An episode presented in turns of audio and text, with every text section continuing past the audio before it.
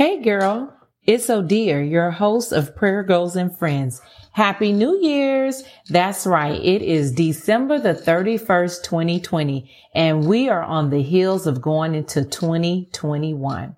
I tell you, 2020 showed up and showed out. and a lot of us are clearly stating that we are ready to see the year move on. But I tell you one thing, there has been a lot of blessings, especially if you can hear my voice.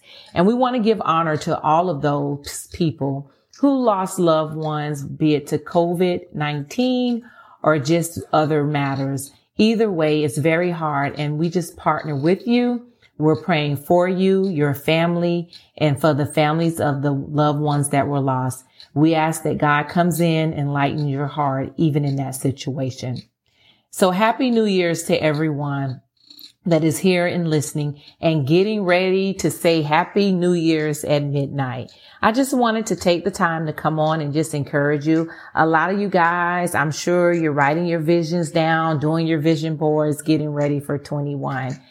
I mentioned earlier today that I hope no one has anybody to write off on their list because thousands upon thousands of people have died this year.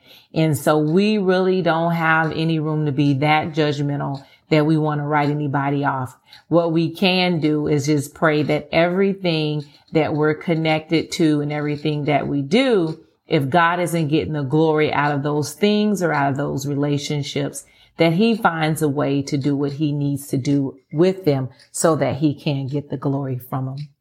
So I also wanted to, I love to share with you what the word of God says as an encouragement. And so I want to give you something, um, to go into 2021. It's real short.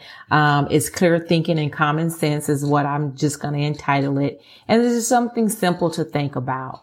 Um, so I will share this with you. Um, and then we'll get ready to bring in 2021. Never walk away. Dear friend, guard clear thinking and common sense with your life. Don't for a minute lose sight of them. They'll keep your soul alive and well. They'll keep you fit and attractive. You'll travel safely. You'll neither tire nor trip. You'll take afternoon naps without a worry. You'll enjoy a good night's sleep. No need to panic over alarms or surprises or prediction that doomsday is just around the corner because God will be right there with you. He'll keep you safe and sound. Never walk away from someone who deserves help. Your hand is God's hand for that person. Don't tell your neighbor, maybe some other time, or try me tomorrow when the money's right there in your pocket.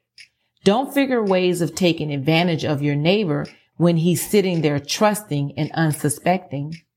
Don't walk around with a chip on your shoulder, always spoiling for a fight. Don't try to be like those who shoulder their way through life. Why be a bully? Why not, you say? Because God can't stand twisted souls. It's the straightforward who gets his respect. God's curse blights the house of the wicked, but he blesses the home of the righteous. He gives proud skeptics a cold shoulder. But if you're down on your luck, he's right there to help. Wise living gets reward with honor. Stupid living gets the booby prize. So just make sure in 2021 you have clear thinking and common sense.